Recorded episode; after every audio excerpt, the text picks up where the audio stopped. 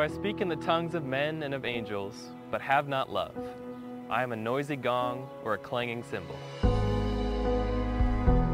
And if I have prophetic powers and understand all mysteries and all knowledge, and if I have all faith, so as to remove mountains but have not love, I am nothing. If I give away all I have, and if I deliver up my body to be burned, but have not love, I gain nothing. Love is patient, love is kind. It is not arrogant or rude. It does not insist on its own way. It is not irritable or resentful. It does not rejoice in wrongdoing, but it rejoices with truth. Love bears all things. Believes all things.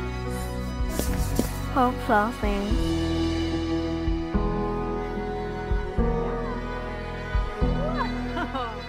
Endures all things. Love never ends. As for prophecies, they will pass away. As for tongues, they will cease. As for knowledge, it will pass away. For we know in part, and we prophesy in part. But when the perfect comes, the partial will pass away. When I was a child, I spoke like a child, I thought like a child. I reasoned like a child. When I became a man, I gave up childish ways. For now, we see in a mirror dimly, but then, face to face. Now I know in part, then I shall know fully, even as I have been fully known. So now faith, hope, and love abide. These three, but the greatest of these is love. Love. Love. Love. Love.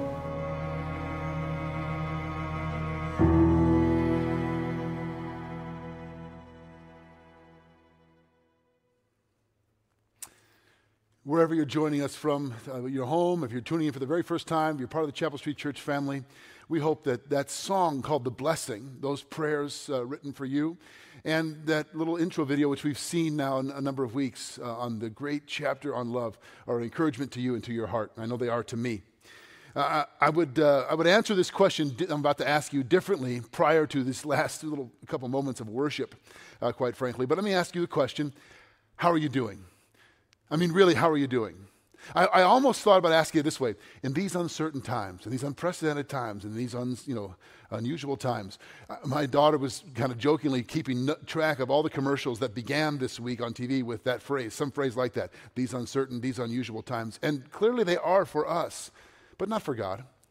And not even for the church. It's not the first time the church has, has existed in, in difficult or challenging or, uh, from a human perspective, uncertain times. So let me ask you again how are you doing? How are you doing really? You know, I think what my observation is when this hit first and we realized we weren't going to be able to have services in person, that we scrambled to pull off uh, streaming services. We rallied together as a church, and I think there was a little bit, although disappointment, also excitement about doing something new to keep the message going and find new ways to minister. And that got us through Easter. And now, if you're like me, you're beginning to grow weary. And uh, can I be honest with you for a minute? Uh, I, this is a hard weekend for me. It's difficult. As a pastor, you know, Mother's Day and Easter are two of the big days, big weekends, and, and they're both, the churches are empty on both those weekends. At least the physical facilities are empty. The church is never empty. And this is the weekend my daughter is supposed to graduate, you know, have the commencement service from college. So we kind of pretended we, she dressed up in cap and gown. We took pictures as if it really had a commencement service, but I grieve that loss. And, you know, I'm naturally a glass is three quarters full kind of guy. I'm naturally an optimist. I don't get discouraged easily. My wife says that I'm chronically sunny or a dreamer, perhaps. But God spoke to my heart when I was, you know, internally wrestling through the very passage we're going to look at here uh, this morning. 1 Corinthians chapter 13, one verse from this passage you just heard read in its entirety. This singular verse, I think, was exactly what I needed, and God spoke to me through it. I've been praying He'll speak to you through it as well. It's, it's, this whole passage is so remarkable. And I, I marvel at how God has lined up this series and these, these weeks exactly as we need them and how we need them. That's what he does. Let me read this verse for you. You heard it read a moment ago. But this simple verse is all we're going to tackle this morning. 1 Corinthians 13, verse 7. Love bears all things, believes all things, hopes all things endures all things. Just one verse, but there's so much. We could take a week on each of those words bears, believes, hopes, and endures. The very thing I was preparing to preach to you today is what I knew God knew I needed to hear in my heart. So let's let's dig in. Our series on 1 Corinthians uh, 13, this ex- exploration and meditation on Paul's great love chapter, written to a people who weren't excelling in love. The church in Corinth, he was writing to um, challenge and confront their lack of love. So we read this poem, an ode to love, as if it's this soaring celebration of how well they're doing. That's not so. So take comfort and courage. If you read this passage or hear it read and you feel like, oh, I fall so far short, that's okay. So did they but it's God's plan for us to grow in what love actually is. And toward that end, let me give you the definition we've been using throughout this series what love actually is. Love is the determined purpose to work to bring about the ultimate good of another person, regardless of how they respond or what it may cost you. Love is not how you feel about somebody, love is what you do for someone, your action, according to the Bible. We think of love differently in our culture, but that's not what the Bible means when it talks about love. Last week, Pastor Brian looked at verse 6, 5 and 6, where we examined what love actually celebrates and rejoices in the truth, the truth of Jesus Christ, the gospel. Here in verse 7, we see what love looks like when it faces opposition or difficulty, challenge. So let's ask this question What does it mean to bear all things? What does that mean? Love bears all things. I don't know what you think of when you hear the word bear. I think of the Chicago Bears, but that's not what it means. Um, I'm hoping that we'll see the Chicago Bears, uh, but, and I'm, and I'm bearing with the fact that we may not. Most of us hear this phrase and we think of you know, having to put up with someone oh, like that guy is so annoying. I don't think I could bear another moment with him. We think of that kind of thing. Or we think of enduring, you know, uh, somebody's uh, idiosyncrasies that, that annoy us. You know, she is so uh, self centered, I can't bear it. Or we think of the phrase, just grin and bear it, right? As if you smile through gritted teeth and pretend like everything's fine when it's not. We, we're talking about tolerating somebody. But is that really what Paul means when he talks about God's love? For God so tolerated the world. For God so gritted his teeth and put up with you messes. No. It's talking about something far deeper than that, than just putting up with someone or bearing with their annoying habits. The word bear comes from the, a Greek word, stego.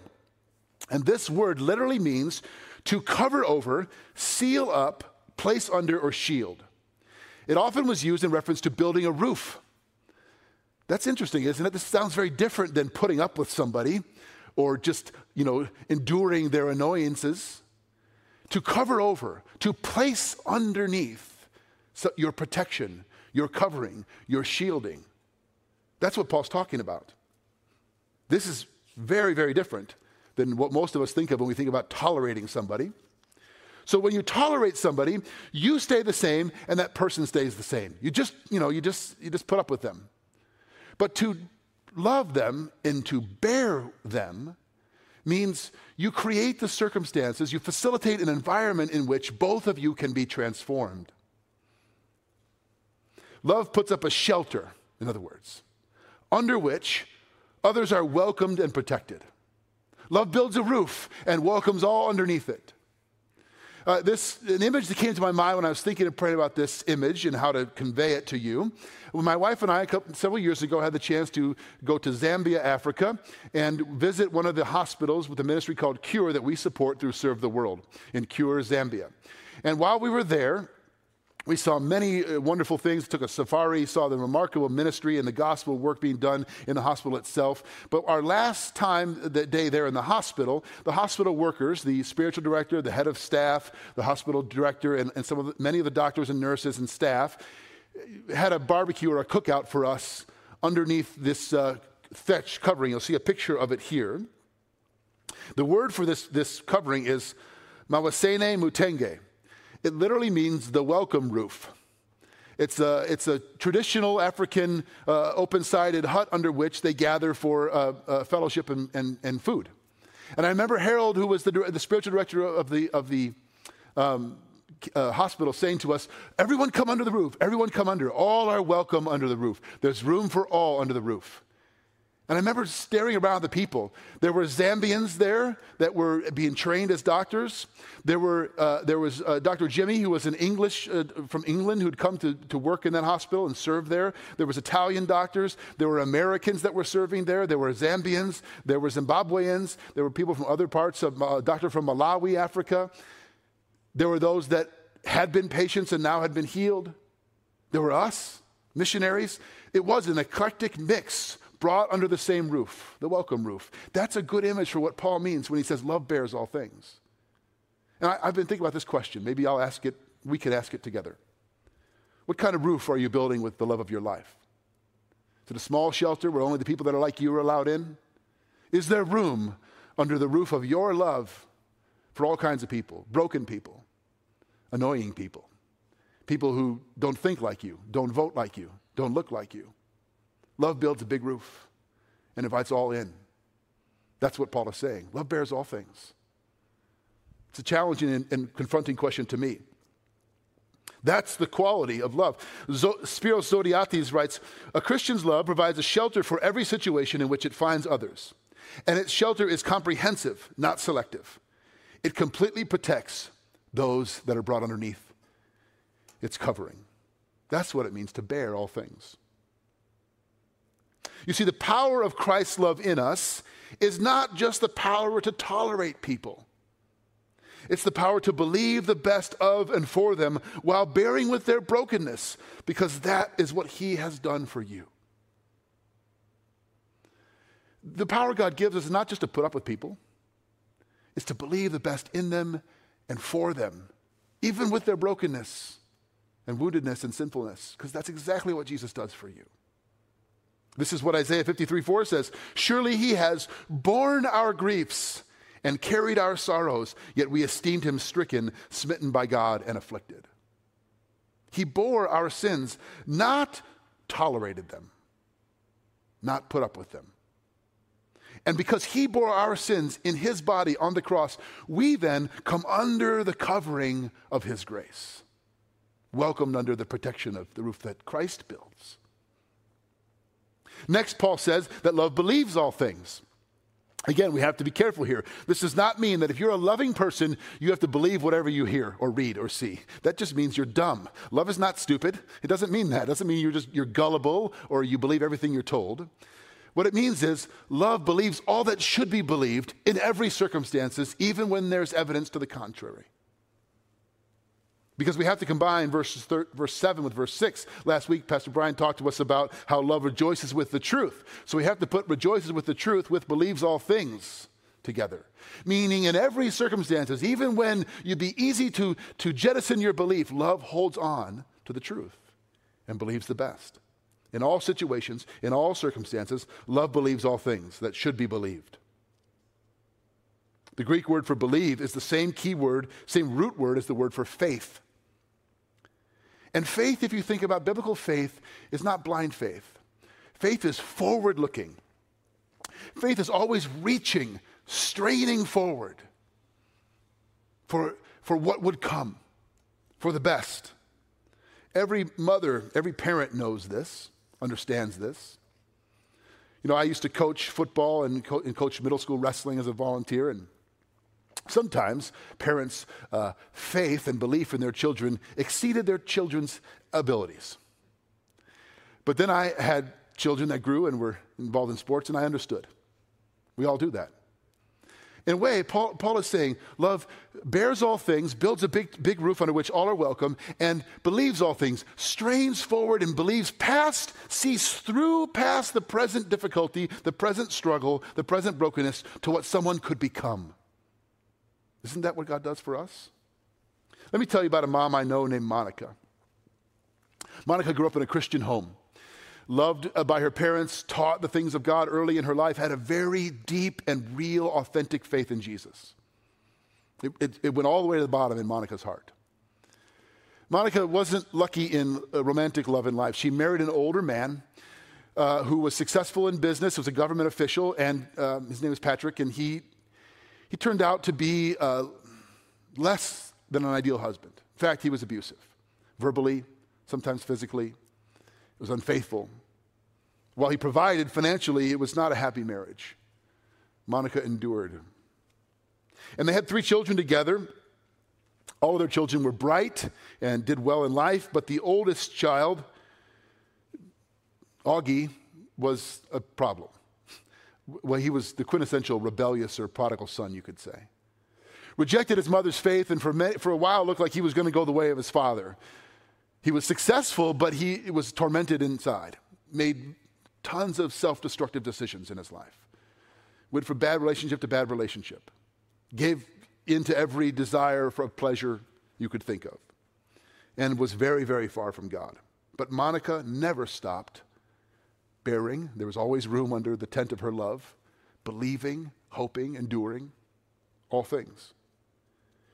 And one of uh, Monica's friends, uh, actually uh, her pastor, said to her uh, to encourage her because he knew how much she prayed and how much she believed. He said, It's not possible that the son of so many tears, so many prayers, and so much faith should come to ruin. And she kept that in her heart. Many years later, as, a, as in his 30s, Augie would pick up a Bible and read through the book of Romans. And in reading Romans, God undid him. And he eventually came to trust in Jesus. Monica's greatest prayer for him. And he was baptized the following Easter. His mother was able to, Monica was lived to see it, her own son's baptism. And she died just a few months after that. Do you know who that is? Have you ever been to Santa Monica, California? Do you know what Santa Monica's named for? Saint Monica, the mother of Saint Augustine. Augie, Saint Augustine. Arguably the greatest father of the church, the, the early church fathers. One of the most significant theological minds in all of human history. It'd be hard to write the Christian story, the story of the church, and not account for the impact of St. Augustine. But very few of us know the story of his mother believing all things, bearing all things, hoping all things, enduring all things. He writes of her in his confessions She's the one now gone from my sight, who for many years believed and prayed that I might live in God's sight. Though as a young man I could run, I could never outrun my mother's faith or her prayers. God used the bearing, believing, hoping, and enduring love of his mother. So love is long sighted, not short sighted. Love sees through and past what may be dark and difficult in the moment. Love hopes all things, Paul says then. Believes, or bears, believes, and then hopes all things. Hope is the central characteristic of the gospel. It's, it's what characterizes God's people joy and hope. No Christian can truly, at heart, at their deepest down level, be called a pessimist or a fatalist. I realize you might be more of a realist. Maybe you're maybe you have a harder time seeing the bright side of things naturally by your temperament. But if you know the love of Christ, if it's in your heart, then, you, then it's not really possible or true of you that you could be a, a pessimist. You can face any circumstance in life, no matter what comes, with a deep undergirding hope. That's what Paul's saying here. There is a river of hope running through the heart of every Christian, true person that's been flooded with the love of Christ that can't be taken away. There is no circumstance or situation that Christian cannot face without hope. We lose sight from time to time, but it's there. And the life of Jesus is marked by hope. If you think about Jesus' life, it's marked by hope. Though he had many reasons to be sorrowful, he wasn't immune to pain or difficulty or betrayal or grief. His teachings are filled with hope. Think of his parables the lost coin, the lost sheep, the lost son. What are these but stories of hope? His miracles are full of hope. Healing of the leper, those who were hopeless and cast aside by society. He sought out. Even the way he treated his disciples is filled with hope, if you think about it. You read through the gospel accounts, and these guys are always getting it wrong. They're always misunderstanding it. They're always stumbling. They're all, and Jesus, sometimes I think, is not only patient with them when I would be exasperated, he sees what they could become. He sees what they will become hopes all things. Hope expects the best, it does not assume the worst.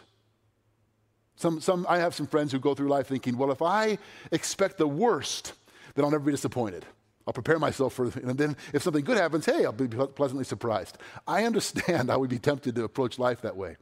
But from a spiritual perspective, Paul says the love of Christ flooding into your hearts, you can bear all things, build a tent big enough for all to come underneath. You can believe all things, the truth, even when it's difficult, and hope, a deep down optimism that you know who holds the future.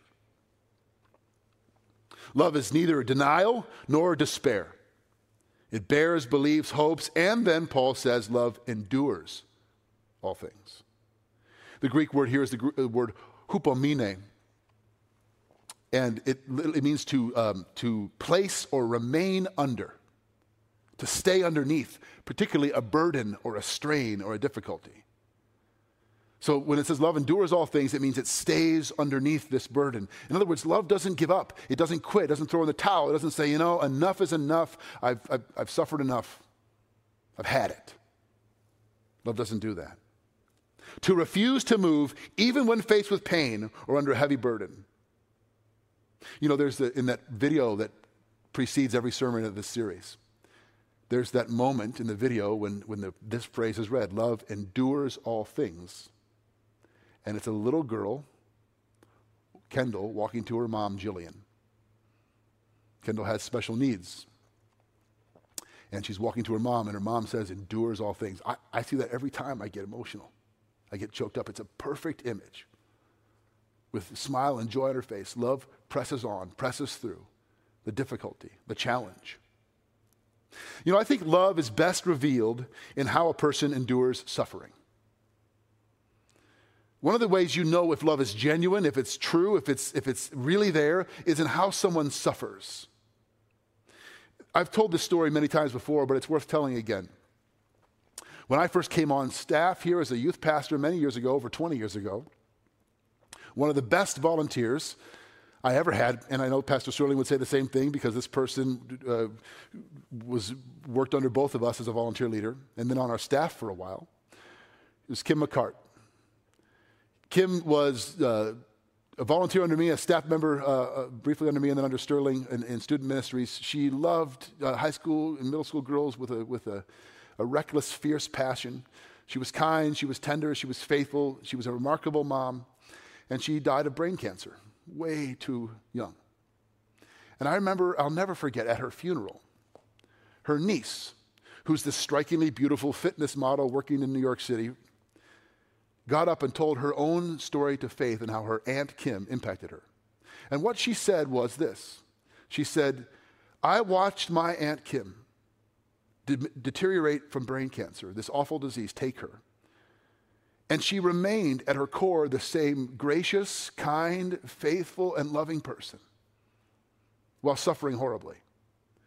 And then she said, I got pneumonia for a couple of weeks, got a bad cold, and developed pneumonia for a couple of weeks, and I missed out on a photo shoot job opportunity that I was hoping for. I had a breakup with a boyfriend, and I was completely in the tank in depression.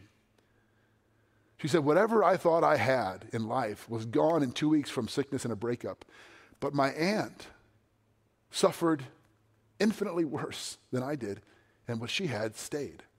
She said, I realized that her faith wasn't fake, it wasn't a joke, it was real, and I wanted it. Watching her aunt suffer proved to her that's how God's love broke through into her heart.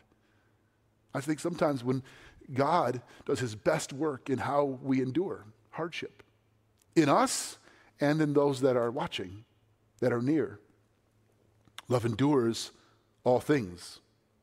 Things that would otherwise crush or demoralize us do not because of love, enduring love of Christ in us. Hebrews 12, 2 says, this is right after he says, Let us run the race with perseverance. He says, Looking to Jesus, the founder and perfecter of our faith, who for the joy that was set before him endured the cross, scorning or despising its shame, and is seated at the right hand of the throne of God. He endured. He remained under that burden. Why? Because love doesn't quit. Love doesn't throw in the towel. Love never runs out or gives up. And we then can bear and endure because our hope and belief is in Christ. Those are the four words, right? We can bear and endure in all things because our hope and our belief is in the person of Jesus Christ who bore and endured for us. This is not a vague optimism based on our wishes. This is the absolute certainty of what we have in Jesus. He's the guarantee because he bears all things, believes all things, hopes all things, and endures all things for us. So, Romans chapter 5, the Apostle Paul gives us the first five verses of this remarkable chapter, gives us a great description, I think, of what this really means and looks like in the Christian heart. It says, Therefore, since we have been justified by faith, we have peace with God through our Lord Jesus Christ. Through him, we have also obtained access by faith into this grace in which we now stand, and we rejoice in hope of the glory of God. Not only that, but we rejoice in our sufferings, knowing that suffering produces endurance, endurance produces character, and character produces hope. And hope does not put us to shame, because God's love has been poured into our hearts through the Holy Spirit who has been given to us. That last verse, verse 5, God's love has been poured into our hearts. Not just a little thimbleful, not a little drop here and there, not just a little taste, but poured out to overflowing into your heart through the Holy Spirit that's been given to you. Let me, let me wrap up by just giving you um, sort of the JFV, the Jeff Frazier version of uh, 1 Corinthians 13 7. Love covers, shields, and protects all people, even those that others would despise. Love strains forward with all of its might to believe the very best in every situation. Love is always looking for the good and expects the best in others and for others. Love never surrenders. Love never quits. Love will never give up. Let me just give you now three practical ways that you can use this, this, word bearing, which means to cover. Let's go back to that word for a minute. I'm going to give you three things that you can do this week for those that you love, for all people. First, cover them with your prayers. Who have you stopped praying for that you used to pray for a lot? But maybe you've grown weary or you thought, I don't know if it's making a difference. Love never gives up. Cover them with your prayers. Second, cover them with encouragement. Who needs a word from you? I received a card, an old fashioned card, not a bill, not an email, not a text, not junk mail, an actual card in an envelope this week in my mailbox. And it said, the, it was titled The COVID Chronicles. This person is just writing letters to encourage people. I can't tell you what that meant to me just to get that little card, little COVID Chronicle encouragement note in my mailbox this week from somebody in our church. Who needs a word that only you could provide and God could provide through you? Cover them with encouragement. And number three, cover them with endurance. Some people may be tempted to give up in whatever they're facing in life. They may draw strength from your endurance for them.